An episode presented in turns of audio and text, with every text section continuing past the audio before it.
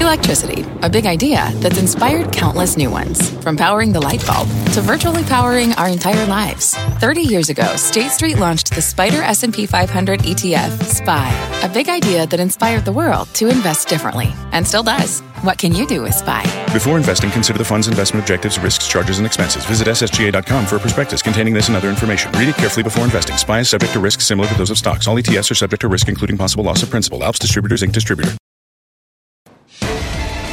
Yes, it does. Morgan and Wilfin live from the NASDAQ market site in Times Square. This is Fast Money. I'm Brian Sullivan. Your traders tonight are Tim Seymour, Dan Nathan, and Guy Adami. We're also joined by Chris Verrone. He is head of technical analysis at Strategas Research Partners. All right, tonight on Fast, Carlos Ghosn speaking out. After his wild and energetic press conference, we have insights from our interview with the fugitive, former leader of Nissan. Constellation Brands investors, they're fired up right now. Turns out its investment in cannabis maybe not as bad as once feared. Well, the rest of the industry follows suit. And Bed Bath and Beyond bad. BBY shares getting an F. The stock is down 20% after it withdrew its sales, sales guidance and sales in the quarter tanked. The stock actually down about 12% right now. It is fast, it is fluid, and it is a big job for the new CEO. All of that and more ahead, but let us begin with this kind of like Bed Bath & Beyond. It's been a wild 24 hours for your money. Moments after we got off the air last night, the news hit that Iran launched missile strikes on two Iraqi military bases that house American troops.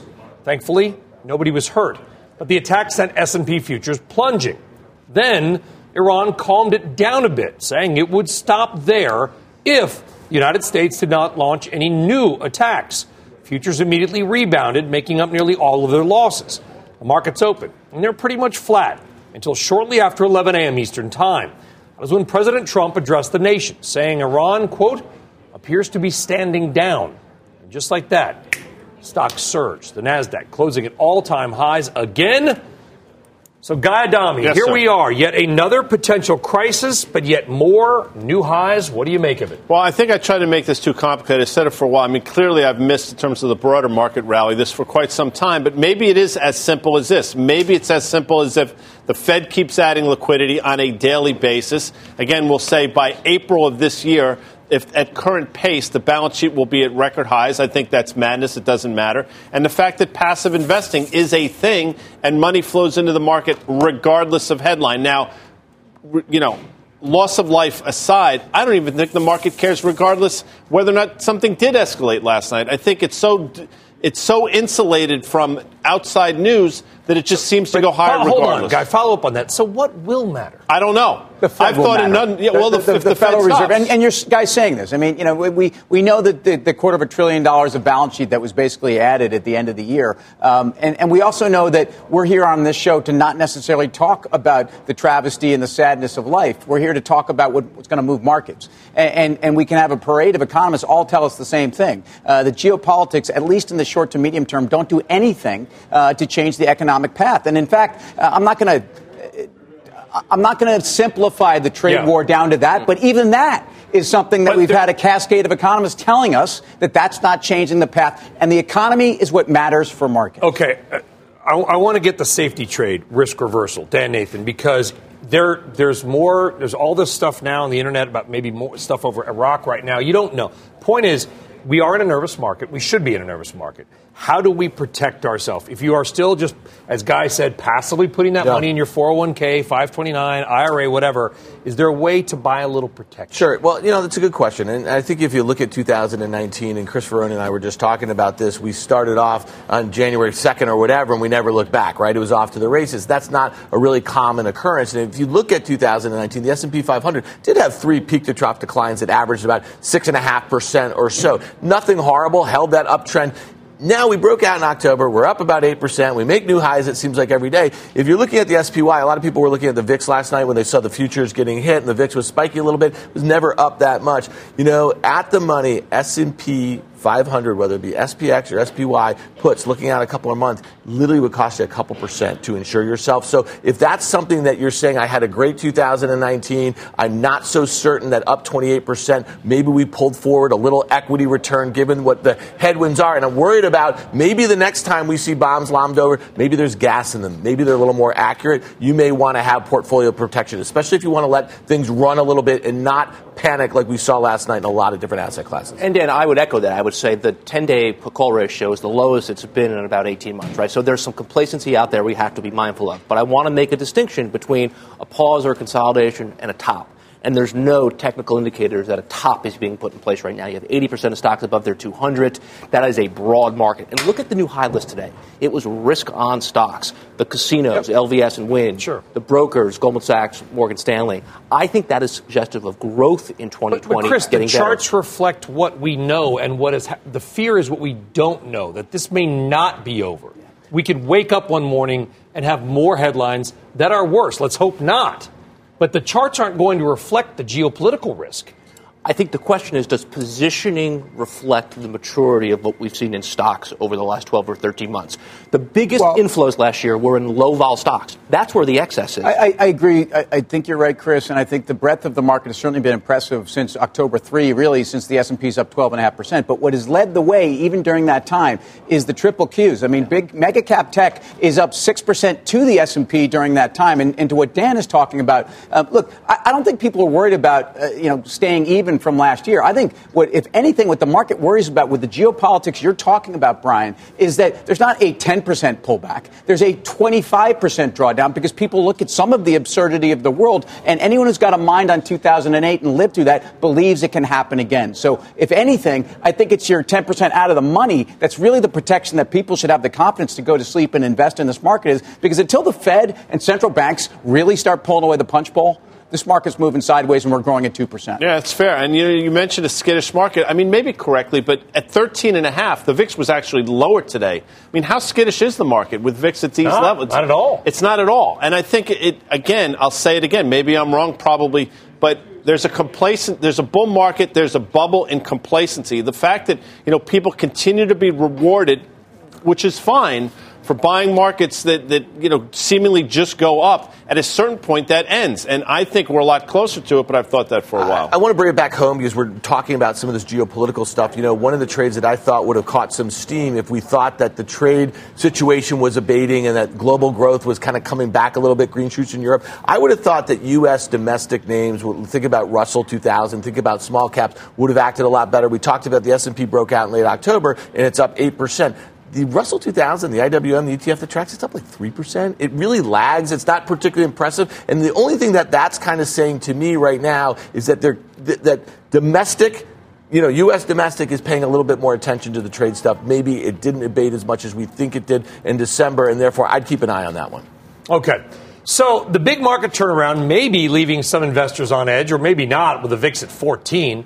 The Dow, though, effectively traveling 700 points from its lows overnight into today's close.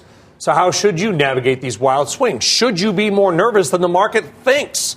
Joining us now is Canaccord Genuity's chief market strategist, Tony Dwyer. You were sitting patiently, Tony, listening to this conversation. My guess is you will say no, there's not a real reason to be afraid right now. So don't put words in his mouth. I'm in this really funny position. Hold the notes. You know, the big got here a minute before the show oh, started. don't give away our secrets Whoa. here. The right, come on. The big bull bull is usually the most bullish on the show, and the most you know all year I've come here, or, or last year I come here, and and to what we've been talking about before, Brian. The guys printing the money keep telling you they're going to print the money. And we keep trying to figure out if it's good or bad, right or wrong. It just is what it is. Now, to your point exactly, I feel like I'm the least bullish strategist out there right now. Everybody's ramping their targets to 3,500. Everybody's picking on the bears that are switching. The you know put call ratios are historically high. The money movement into leverage funds, ETFs, is, is historic. The bullish ones is really rampant. I really kind of I I see about 5% upside. I also think that you could have a 5 to 10% correction just because it's up too much. It, there's too much euphoria What's and anticipation. The overall market, I, I, would say, is up too much. Why the S&P 500. Because by too much, I don't think it's too much valuation wise or fundamentally. Fundamentally, I think we can go a lot higher over time. But there's times in the marketplace where you don't need to chase the next tick. With a fundamental backdrop of credit and all the things that in the turn and the pivot in the global economy, there's no way you want to be negative in my view. But there's times where you can just not chase the next tick. And if you wanted to buy, just wait for a little bit of a pullback, and we're in that zone. So, because I did read his notes, Brian, I read that, in fact, you're not concerned about the spread of junk over, over investment grade, which is around 175, um, and that you're probably more talking about a pause. But you, you mentioned valuations, and that actually is what worries me. Mm-hmm. I, I, mean, positioning is what it is, but I think that can move pretty quickly. But I look at price to sales, I look at yeah. EV, EBITDA, uh, and I certainly look at PE ratios, and I see us back to levels that I think we haven't seen since some of the most bubblicious times. Well, when, when you look at the average multiple for the S&P 500 on operating earnings, it's at 19 times when core inflation is between 1 and 3 percent, which it's been since 1995, and then back into the 1960s, Timmy. So you don't even have to go back there to find a higher multiple than we're at today. From nine, the third quarter of 2016 through the two, third quarter of 2018, you actually traded at 19 or higher. So actually, where we are or higher.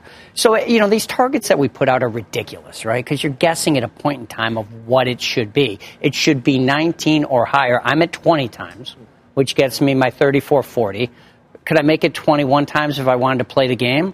I just think it's the process. that's important. And in October, early October, when I sat on the desk and, and it looked like the end of the world was coming and everything was rolling over on the trade war and it got too pessimistic, it was time to get in the game because the guys printing the money told you they're going to print the money. But they're not going to print it forever. The Fed's balance sheet may not expand forever, but it, they may even start to reduce it. Okay, this is going to be heresy. Ready for this? Uh, yeah. Okay. Yeah. In a primary currency, you can print as much money as you want as long as you're the primary currency. So the idea that they cannot do this, they're out of bullets, has clearly, by the expansion of the balance sheet, not been correct. So I, again, I don't want to say whether it's good or bad, right or wrong. I'm not that smart.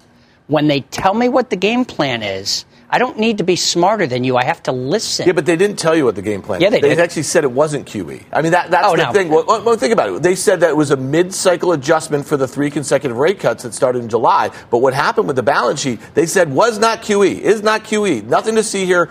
All is well. Dan, you're right, but it doesn't matter. Think about this. It doesn't matter if it's QE or not QE. It's money coming into the game. But I would take it back further. The dovish pivot in early January was the game changer. It was 1995 all over again when they went from tightening monetary policy to easing monetary policy in an administration that was under duress, right, which hmm. has an analog to now.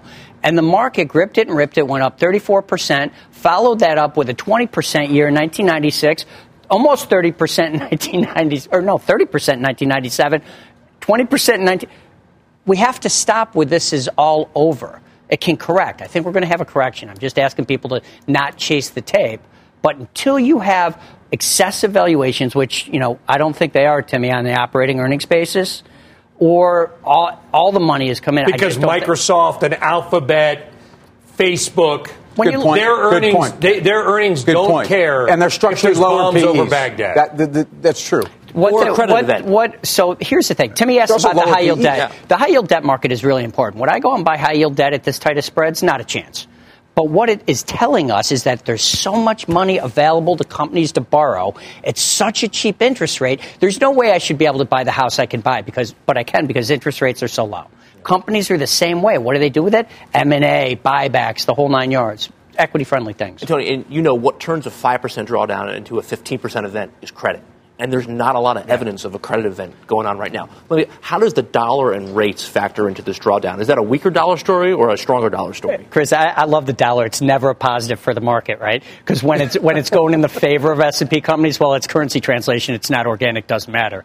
But when it's going to hurt the companies, oh wow, the dollar's going to hurt if you look at it, it, the dollar index is at the same place it was at the end of 2014, yeah. despite all the calls throughout that entire period of how much it was going that, to go That's why, and by the way, good point. Tony, Dwyer, that's why we haven't talked about the dollar index because it's been sitting there flat. Right. Like a calm you know, sea. Tony Dwyer, great analysis, good discussion. Thank Appreciate you, the honesty and the candor. Thank you. S&P targets don't matter.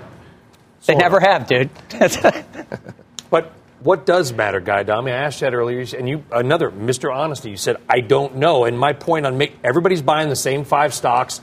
vis-a-vis these ETFs like the triple Qs and whatever they are, does Alphabet care if some ships get mined in the Strait of Hormuz? Apparently not. Apparently I mean, not. so when in terms of the downside, that was sort of my answer. I don't know what's going to take. I mean, you could have made a very cogent argument that last night was the start of something. Clearly, it's not.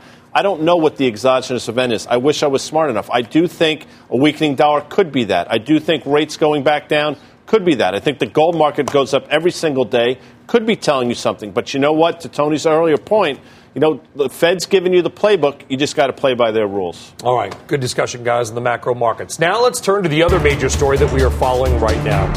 Follow up to that tragic airplane crash in Iran. Here's what we know right now. The Boeing 737 went down shortly after takeoff from Tehran. Crash killed all 167 passengers and nine crew members on board. The cause of the crash is not immediately known. Let's get now to Phil LeBeau with more on this developing story. And Phil, at first it was mechanical failure. I heard you on, this morning on Squawk Box Yeah. talking about it. Ha- has the narrative shifted at all as Yes. the day has gone on? Yes, it's shifted primarily because this doesn't add up, Brian. Increasingly, when I talk with people who have been aviation accident uh, inspectors or who have worked with the NTSB or with the FAA, who now do this for a living as, as a consultant, whether it's with airlines, whether it's with Boeing, whether it's with Airbus, all of them have said the same thing. None of this adds up. And their primary feeling is this look, you just don't have a plane two minutes after takeoff, which is on a normal flight path. It hits 7,900 feet. There's no Mayday call. And then, boom, all telemetry stops. No, that doesn't happen in a mechanical failure. These planes are designed, even if there is a fire, to give the pilots an opportunity to get back to the airport or to find a place where they could possibly land the airplane. None of that happened in this case, which is why people are saying, okay, something's suspicious here. Will we find out the answer? Maybe not. Iran is saying it may not turn over to black boxes or the cockpit voice recorder. And if they don't turn that over, well, in this environment, the odds are the NTSB and the State Department will never be able to work out a way for Boeing or others to get their hands on those two. So it may remain a mystery. So as you take a look at shares of Boeing, yes, they were down pre market when word first came out about this crash. Yeah. Came back a little bit during the day. I would say that this stock is under pressure today, Brian, more because of the downgrade by Cowen, which said, look, the max issues will mean a lower free cash flow. I think that had a better, a, a greater impact, I should say, on this stock than the circumstances surrounding this crash, which again, more and more questions than answers and really suspicious Phil, across the board. Phil, how long have you been covering the airline sector? Uh, more than 20, well, more than 25 years now. More than 25 years. We have seen black boxes not get found. Unfortunately, there are things in the middle of the sea where you just cannot locate. Have you, in 25 years, ever seen a situation where the black box is located but not turned over? Uh, I haven't seen that, um, but it's not surprising. Look, the, the country where the accident happens, they control everything. So if you have a country, look, if there was a plane accident in uh, North Korea, is it likely we would get the, the black box if we wanted it? No. And it's, it's a similar situation going on in Iran right now. Doesn't mean it's not impossible. Look, at some point, Iran may say, here's the black box, we're going to turn it over Yeah. to investigators so we can all analyze the data. But at this point, the early indication is they're not planning on turning it over. No, but that that North Korean Air Koryo would have been a 40 year old, you know, 707 or Ilyushin aircraft. It would not have been a three year old exactly. Boeing 737. Phil LeBeau, thank you very much. You bet. All right, so let's talk about the stock angle because, as you adroitly noted, that's what we do here. Even though it was a tragic, obviously a terrible incident here, um, Tim on Boeing, Yeah, look- we have to talk about the company. That's what we do. It was hard to believe the headlines this morning, especially as we were digesting missiles from Iran to Iraq. But when you consider uh, Boeing, uh, Ukraine, and, and Iran all in the same sentence and a crashed airline, I mean, it's so tragic. And, and the, the problem here is that if you looked at the stock, the stock didn't really digest this in the way that it was a continuation of a mechanical failure. So it tells you that there's something uh, the market believes is more spurious. Because if, in fact, this was mechanical failure, the stock um, should be down a lot more. There are big problems for Boeing, and there's arguably still And- there's people on this desk that feel it's a no touch. I haven't been one of them, but I can tell you that based upon this news today, I don't know why you need to go buy, buy the- Boeing. yeah, Um, it- you know, that, that, it's that simple. Well Even said. though we're all speculating that they're There could be foul play, there could not be. This is ridiculously tragic, and Boeing is still right now in the middle of this yet again. Well, the Ukrainian airline noted it was one of their newest and best jets. That's literally how they described it, one of their best. All right, coming up. We have got a can't miss interview with the fugitive ex CEO of Nissan, Carlos Ghosn. Michelle Caruso Cabrera sat down with Mr. Ghosn in Beirut. You're going to hear more on that really fascinating interview with an even more fascinating press conference this morning on Fast Money right after this.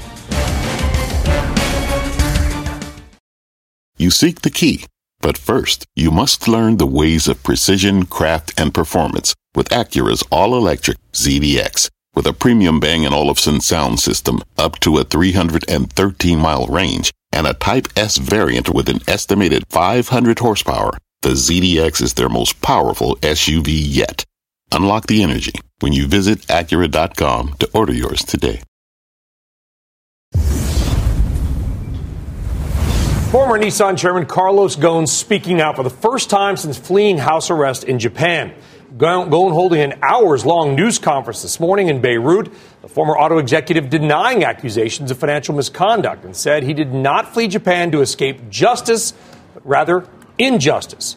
CNBC contributor Michelle Caruso Cabrera sat down with Ghosn for a rare one on one. She was also in the room during that press conference. She joins us live from Beirut, and I don't even know where to begin, Michelle, because that press conference that was something I don't think the business community has ever seen before. Yeah, it, it, was pretty extraordinary to be there. More than 100 journalists in the room, four different languages that he conducted that news conference in French, English, Arabic, Portuguese. He didn't want to end, it seemed, until he had gotten to everyone, if possible. At first, he tried to conduct it almost like a talk show host, trying to walk through the audience, but then the photographers claimed they couldn't get good video of him, so he went back to the podium. When I sat down with him, we talked about a number of things. One of the things we discussed is as to why is it that you think the prosecution against you in Japan was invalid, and why do you use words like plot and conspiracy? Why would they want to do that to you? Well, I explained two reasons. First reason is the decline of the performance of Nissan, where I started to be extremely frustrated with the management that, uh, in fact, I put in place, particularly with Saikawa. So I was very nervous about his job because he knew that you know, me representing Renault with 43% of the shareholders, I had the power to remove him from the job at any moment, which, in a way which is justified because the performance of the, of the company was declining. That's the first reason. The second reason, as I said, there is a lot of uh, people who really did not like uh, a kind of merger with Renault. And as long as I was uh, heading the alliance, they trusted that I would protect the autonomy of Nissan. I would protect Nissan from you know, the fact that the French government wanted to interfere mm-hmm. into business that the Japanese did not like at all. Um, and um, uh, but, but, they said, well, why do you know why do we have to wait for this guy? Why don't we get rid of this guy? And if we get rid of him, in a certain way, we get rid of Renault. We get rid of the influence that Renault has on us. And they were right. You're saying that the desire to keep Nissan as a national champion was so strong, they were willing to destroy you and your reputation. Without any doubt. Without any doubt. Look what, they, what they've done. Look, look at the statements that were, were made by Saikawa after I was arrested. Look at, look at the, the, the, the, the, cooperation, the complicity between the prosecutor and Nissan, the support they got from the Japanese government. I mean, the whole thing doesn't make sense. I mean, for me, it was obvious. And, and they got what they wanted, except that Nissan today is running to the ground. That's, uh, this is the only thing they didn't think about is about will they people be able to run the company? And the answer so far, after 14 months, the answer is no, because the company's operating profit is going down. Uh, the, the, the, the, growth has completely disappeared. The market capitalization of Nissan went down by more than $10 billion. Everything is going down. We also discussed, of course, his incredible escape from Japan, this international cloak and dagger uh, story worthy of, a, a Hollywood movie. You can hear about that in my interview with him, which you can see the whole thing on CNBC.com. And Brian, we also talked about the allegations against him in Japan and, and some of the allegations that have appeared in print in pl- places like France, where Renault is headquartered. So you can see his answers to those questions as well in that interview. It, it was an unbelievable press conference, incredibly forceful too. The way the way that he w- went through those slides one by one, but right, Michelle? He is not out of the woods yet. I mean, Interpol has put out, I think, an arrest warrant for both him and his wife? I mean, is it possible he may never again in his life be able to leave Lebanon? It is possible. He also has a French passport. He also has French citizenry and Brazilian citizenry, and neither one of those countries extradite their citizens as well on principle. So, in theory, he could go to those countries. But with an Interpol notice, you have to worry about how do you get from you know place A to place B. Also, there are allegations in France because that's where Renault is headquartered. So you have to consider those issues as well. But yes, uh, he's trying to figure out if that's going to be possible. But he also said, I asked him straight up, I said, listen, what if you have to spend the rest of your life in Lebanon? And he said, well, it's better than spending the rest of my life in Japan. Michelle Cruz Cabrera, great interview there. As we said, the whole thing on CNBC.com. Fascinating story as well. I know it's been a long day, Michelle. Thank you very much. I mean, Tim Seymour, I, I know, listen, you, you study the world, you know corporate governance this is an unbelievable story on almost every level. This will be a movie, and, and, this was an extraordinary day, and a guy that needed to get his voice heard, and maybe maybe due process was not being had in Japan. Um, Renault trades at a discount, and it trades at a discount for a lot of reasons. But corporate governance, folks, when you're looking at a discount rate for a company, uh, part of that is truly based upon either transparency or uh, macro factors and related to the sovereign nation. Is it a national champion company? Which in many cases means that the country itself feels like they are more important than the company. I don't know if that's what went on here in Japan, but it's certainly part of the reason Renault has been trading at a discount, despite some exciting news about some potential strategic partnerships the company's been talking about with some U.S. players. And he also said that he was offered basically double his pay to take the GM job. Yep. And he's like, I should have just taken that. I never would have got. I've got the movie, by the way. What's that? Gone, baby, gone. Wow. For more Michelle's interview, you can see more of it with Carlos Ghosn on our website, cnbc.com. In the meantime, here's what else we've got coming up on Fast. Got FOMO after missing out on last year's Monster Rally? Well, don't worry. Chris Verrone's got three must own names for 2020. And later, we'll break down the after hours action in Bed Bath & Beyond post earnings. Is the new CEO turning things around? We've got that and a lot more when Fast Money returns. Every day, thousands of Comcast engineers and technologists put people at the heart of everything they create, like Oluseyi, a Comcast engineer who grew up bonding with his dad over sports. This inspired him and his team to create AI Highlights technology that uses AI and machine learning to detect the major plays in a sporting event. So millions of fans have a way of catching up on their favorite sports. Learn more at ComcastCorporation.com.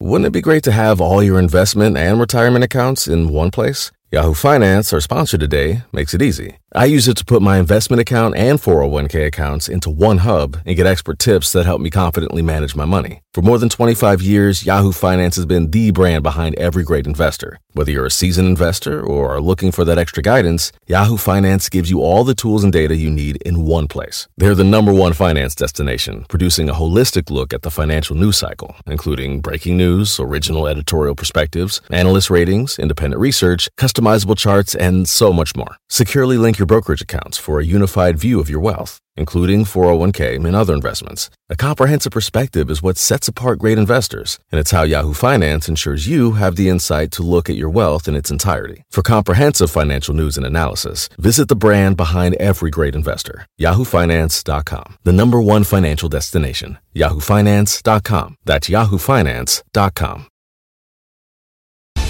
All right, welcome back to Fast Money. Let's take another look at how we finished the day on Wall Street. It was really a wild 24 hour period. The day, yeah, we did finish off our highs, but the NASDAQ, yep, where we're sitting right now, once again, the big winner, handing again, yep, you got it, another record close. So, with 2020 now in full swing, we're looking for the stocks that you simply don't want to miss out on in the new year. So let us go off the charts with Chris to break down his top picks. Chris. Well, I got three. I think three must own names this year. We'll start with a very big stock, Facebook. It's really been dead money for the better part of the last two years, bumping up against that 210 level, bumping up against that 210 level. You had a 40% drawdown in 2018. So if you're looking for the bear market here, it already happened. What I think is very curious about the last number of months, that 200 day moving average has really started to hold as support. We did it twice uh, in 2019. And the breakout over the last several days, I think, is very compelling. We're looking to 280, maybe 300 uh, um, on this one this year. I think it speaks to overall tech and software generally getting better. Next one I want to talk about on the long side is GE. We obviously know how terrible this one has been, down 80 uh, over the last couple years, but very quietly over the last 18 or so months, we have this base starting to take shape. Getting up through 11 a couple weeks ago was a very big deal.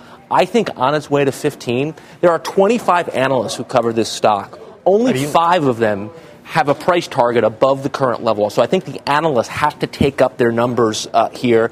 And then lastly, we'll go back to the tech world, uh, consumer driven out of China. We like China here. I think the best way to play it is Alibaba, another stock that basically has spent the better part of the last 18 months just in this big base, in this big range, just starting to break out. I think any consolidation back to the 50, maybe worst case 200, is an opportunity uh, to buy the stock. Stock trades about 215, 216 today. I think ultimately uh, going to 280 or 300. So Facebook, GE, Baba, I think three great longs for 2020. All right. Thank you very much, Chris Verrone. Why don't you come back over to the desk and trade this information? Okay. Does any of these names, Facebook, GE, Baba, stick out, good or bad, for either of anybody here on the Facebook desk? makes sense. I mean, I think Facebook's a stock we've done well with this year in terms of levels and stuff. We said textbook back over the summer in terms of its retracement levels. Chris mentioned the chart levels. Now we're seeing levels we last saw in July of 2018. Certainly appears as though we're breaking out to the upside. You probably own it in the earnings at the end of the month. I would say this, though. Again, I don't think there's anything wrong with taking profits into that number. We have seen tremendous drawdowns as the name over the years. The last couple quarters have been unbelievably good to the upside. But you know what? I think now you're playing with house money. I would take a little off the table. The, the, Chris brought up three really interesting names because they're, they're rarely together in the same sure. group, other than when a great uh, chartist says it's time. Um, so in the case of Baba, the fundamentals there to me make the most sense. I mean, you, you really have a case where uh, on a PEG ratio, so price to earnings growth, this is a company that's trading certainly sub one. It, it's arguably you know 25, 26 times. Uh, there's a lot of catalysts to the name, which also include that they may be spinning off uh, their their Alipay, they may be spinning off certain parts of their financial empire, but but really look, their core e-commerce business is growing, and, and, that's exciting. Also, that IPO locally means there's a lot of liquidity in the name. On the other side of the world, it's not a surprise the stock's up 15% since that secondary. Anybody have a view on GE? Because I know you guys talk a lot about yeah, I, Alibaba and you talk a lot about Facebook. GE you know what really interesting about all three of these names, Brian, is they've all weathered really bad macro stories. Facebook, antitrust. Maybe not to the level of GE, Chris. GE, the business is dead, right? 70%. Well, Baba, China. So I like stocks that don't go down on bad news. And I think all three of them start to exhibit those characters over the last year or so. And that's a compelling reason to own these things into what we think is a better macro year. You know, Facebook's really interesting because you just said it's just gone come out the other end of something, and I'm not so certain about that. I, I, just kind of feel like this is going to be like the poster child for ESG investing going forward. We know that it's a huge part of a lot of major indices, that sort of thing. Um, so I, I, think that the, there's a pendulum that has shifted with Facebook, and let's just be clear here. You know, 2019 was a year where earnings did not grow materially for the first time ever in their history because of all the things that they're trying to get out in front of. Sales, though, are downshifting a bit, at least growth wise. You know, it's going to be a 20% grower, I think, for the next few years. That's the guess. But at some point, if advertisers do leave, if user growth decelerates, if engagement decelerates, and then sales growth decelerates, this stock at 26 times is going to look expensive, especially when you consider regulatory headwinds and some of the other things that might be just mechanical to the way ETFs and funds are created going forward. All right, good stuff there. And probably the, one of the first positive mentions of GE in a, in a long time. All right, well, certainly of 2020. All right, coming up. Bed Bath & Beyond shares, they are well off their lows. That's the good news. But they were down 20% at one point.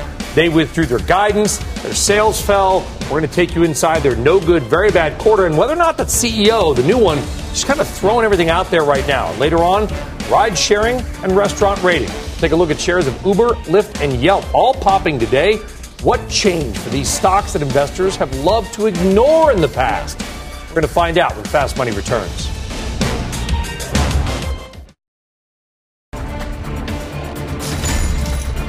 And welcome back to Fast Money. We have got an earnings alert for you on Bed Bath and Beyond. It is not pretty. All right, sales coming in weaker than many expected, and the company withdrawing future guidance.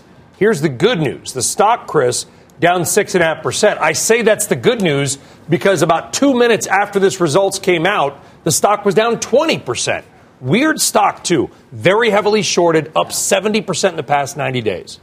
I actually think this is a stock that's getting better. I know the numbers are bad, but look at the response after hours here. They had this down to 13 bucks. It's back to 15.50. You had a big volume update a few weeks ago around the $15 level. I think if you can hold $15 tomorrow on terrible news with short interest, huge. I think there's 18, 19 analysts who cover it. There's maybe only four or five buys on the stock they have thrown the kitchen sink at this one. If it holds some level, I might take a shot on the long side here. Yeah, I don't disagree. I mean, this is a stock we've talked about for a while. Courtney hosted the show the other night, and I said, you know what, own it in earnings, and if you're aggressive, you own it, own it post earnings. That was clearly wrong. But I'll say this. The recovery is important, and look at this one number. Merchandise inventories for the quarter, which is important in this business, down 15.6%. Why is that interesting? Because it's a new merchandise inventory initiative they're taking. I think margins will be better next quarter. You can make a case that this is a new CEO sort of throwing the kitchen sink out. And if this stock comes close to opening unchanged tomorrow, I think you're going to have an 18 handle on it really cl- cl- uh, well, slowly. You also brought this up the other day, rightly. You pointed out the 46% short interest. I mean, this stock has doubled um, going into this print. So this reaction shouldn't be a big surprise. But again, you have to ask yourself, uh, what's really the future for Bed Bath and Beyond, guys? Because outside of the scented candles that I know you show up weekly for, um, I, I don't.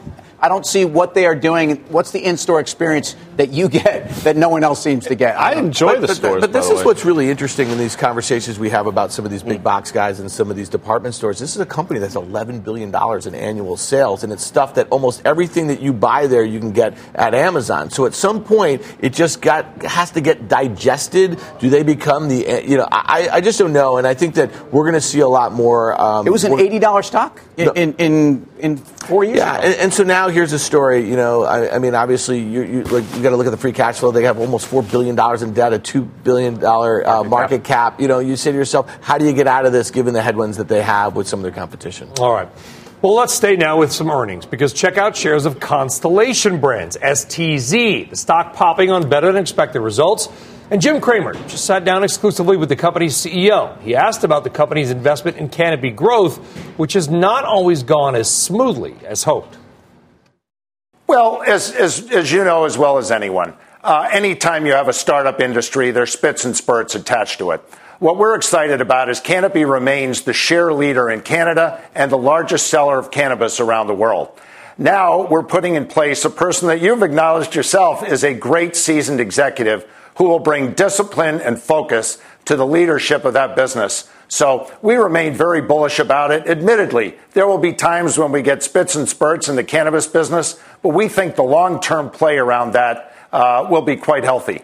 All right, so as always, you can catch the full interview tonight with Jim on Mad Money. Starts, of course, 6 p.m. Eastern Time. So, Tim, Let's talk about STZ. What is your take on the stock right here? Well, again, let's get back to their core business, which is this is the best in class in beer. And these guys are actually growing their beer business 7%. They're growing their, their, their, their net profit essentially on the beer business 8 to 9%. Um, the, the Gallo acquisition and some divestitures tightens this thing up a lot. Um, this is this is to me one of the most aggressive spirits companies in the world, and they've gone after uh, certain markets and they've done it very well. In fact, they were one of the main beneficiaries of Bud having to divest uh, essentially Modelo, and they, they got it. Their move into cannabis was also very aggressive. Was it early? Who knows? Um, David Klein taking over as the CEO there, used to be the CFO of Constellation, should give everybody, and I think that's what that conversation was about, a lot of confidence here. So I am long Constellation. I'm long Constellation for Constellation, uh, but there's a lot of people that like it because it gives them some confidence of their cannabis exposure. In terms of price, and Tim was on this the other day, Mike Khouw, I think, did an, a hit on this. You know, last quarter, maybe the stock got ahead of itself in terms of price report of the quarter traded down to about 175, 180. Now I think it got too negative into this quarter, and we discussed that. I think valuation makes sense. Margins seem to be improving. You know, I think the Canopy initiative or Canopy investment is going to be really interesting for these guys and gals. I think you can continue to own the stock despite the fact that it's up five and a half, six percent. But guy, presumably the market knows these things, and this is a stock that peaked almost two years ago when all the staples were rallying last year. This one didn't participate, so I have to just ask, what's wrong? What is the chart trying to tell us here? It's right back at the 200. It's a level it's failed at uh, in the past. That 190, 195 level, I think, is difficult. I'd be a seller here. I think there are better things to do in this sector than STZ. Okay, good discussion then. Well, as you know as well as anybody, anytime you have a startup industry, there are spits and spurts mm. attached to it. Interesting. We're excited about Canopy, and it remains the share leader in Canada and the largest seller of cannabis around the world. That's what we just heard. But up next, we're going to talk more about this and great seasoned executives who are going to bring discipline and focus to the business. I just got off a plane. I'm woefully unprepared. Give me a break. All right, on deck is a sale in the cards for Grubhub and who could be a potential buyer. We have got some opinions and options on that. And then later on, one options trader just made a nearly $4 million bet. The markets could go wild. We're going to tell you how and how you can make money on it if I'm still here after the break. Stick around. All right, welcome back to Fast Money. Investors grabbing up Grub Hub. Shares the delivery service soaring as much as 17% today. On reports, it's hired financial advisors for a possible sale. Other stocks that are sort of around that space Uber with Uber Eats, Yelp, they review restaurants, also rallying on this report. Dan, do you think there could be much more to the story? Um, you know, they could, listen, there was a time last year when VC was investing in this in private markets, and they really loved this whole theme. They like it much less now. Um, they don't like it in part of Uber either. So I'm not really sure about what sort of scenarios. I haven't given it a whole heck of a lot of thought where you put some combinations together and the two pieces together are worth more than what they are right now. We've seen a lot of money just lit on fire in the last 24 months trying to do exactly what these guys do. And I think the Petercroft decline that we saw over the last year in Grubhub tells you that there's a lot of competition. Sales growth for this company has just ground to a halt. It's going to be maybe 12% this year, 12% next. So I'm not certain. I don't think you go out and buy it because they might get uh, sold. I tend to agree. I think this is the area where you sell the stock. You just went 30 to 60 over the last couple months. You had what looked like capitulative volume today, 20 million shares. I think that's a good enough reason to let it go here. You're right back at the 200. Again, we failed here before. Things in downtrend should be sold at the 200. I think Grubhub is the epitome of that. Any other play? Uh, do you buy an Uber on this news guy? Because if Grubhub sells itself, or maybe you know, changes its model and you got Uber Eats sitting out there? Does that make it look more attractive? I, I, no, I don't think for Uber. I mean, I stay long Lyft, I think, is a name that will continue to prove itself. I mean, the quarters have been good and they have a pathway to profitability. We've talked about that. I push back a little bit here on Grubhub. I mean, if you go back in November, we broke down from 59 in a meaningful way. I mean, I know that's not that far from here, but that's another 8%. So I do think there's further upside. I think these things tend to overshoot to the downside. And in this case, I think it'll overshoot to the upside. You know, and back to these IPOs that are rallying a bit. I mean, I, in Uber's case, I don't think there's an invisible sun on this one. I think you actually have a case where um, there's been a lot of bad news for this company. And although we said it's going to get better and it's too complicated, maybe they'll divest Uber Eats and no, I, they have to become. Uh, Jim Cramer had a great tweet on Uber. He basically had a picture of Uber Eats and he said, "Sell this stupid business." That was his word. Right. And the stock well, will to know, 40. I think he agrees. There's no synchronicity. If you watch the show here, I mean, I mean, we've been talking about that thematically, the Lyft versus Uber. I mean, in, you know, VCs were just pouring money into Uber. They wanted more geographies. They wanted more businesses. They wanted more. Well, everything they fall. did was magic at what. But point. but but the so, point is, public investors would love to see a more focused business, and that's one of the reasons. What are you doing? It's all police lyrics. The band Police. If you have missed it, yeah, I'm in synchronicity on this one. Oh, you okay? Yeah. Yeah. I'm sorry, I didn't know if you weren't playing the game with us. Okay, well the upshot. My, my point somewhere is, having tea in the Sahara. You know. Okay.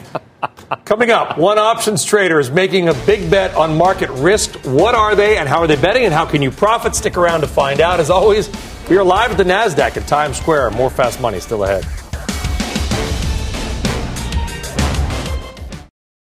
All right, a new year, but the same story as 2019. Stocks breaking out to brand new all time highs today. This in part after President Trump announced that Iran appears to be standing down his term after firing missiles at American targets in Iraq.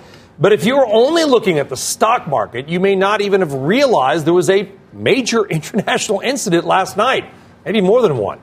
The volatility index has barely moved throughout the last week, VIX at 13.5. But one trader in the options market is betting nearly 4 million bucks and market volatility could skyrocket in the near future. Mike Khouw is in San Francisco with the options action. Mike, what are you seeing? What is this trader doing? Sure. So very shortly after the open today, around 9:40 this morning, we saw call volume in VIX outpacing put volume by about four to one. Now it is common for calls to outpace puts, but this is still double the normal uh, ratio that we would see. That was a result of a single very large trade. Somebody purchased 75,000 of the February 25 VIX calls. They spent about 49 cents a contract for each of those.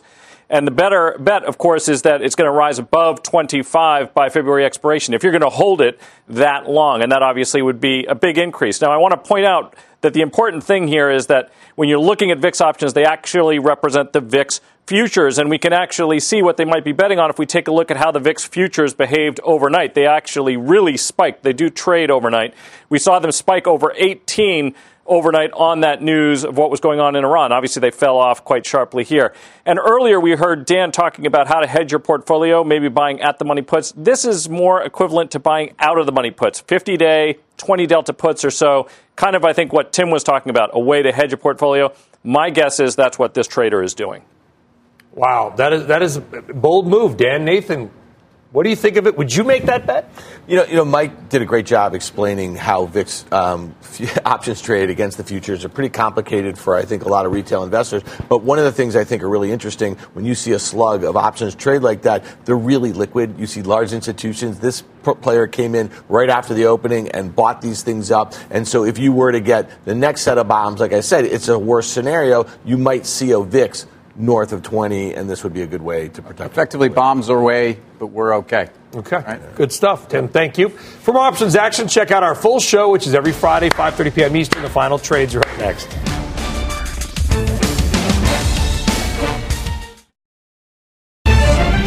All right, let's get your final trade to go around the horn. Tim Seymour, kick us off. Yeah, uh, one world is not enough.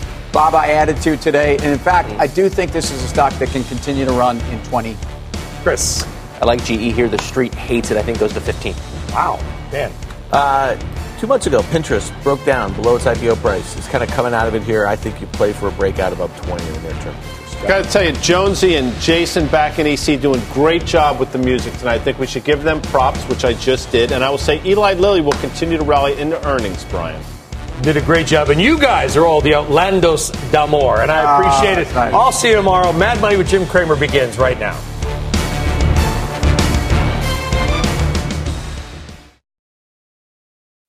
What's on the horizon for financial markets? At PGIM, it's a question that over 1,400 investment professionals relentlessly research in pursuit of your long term goals.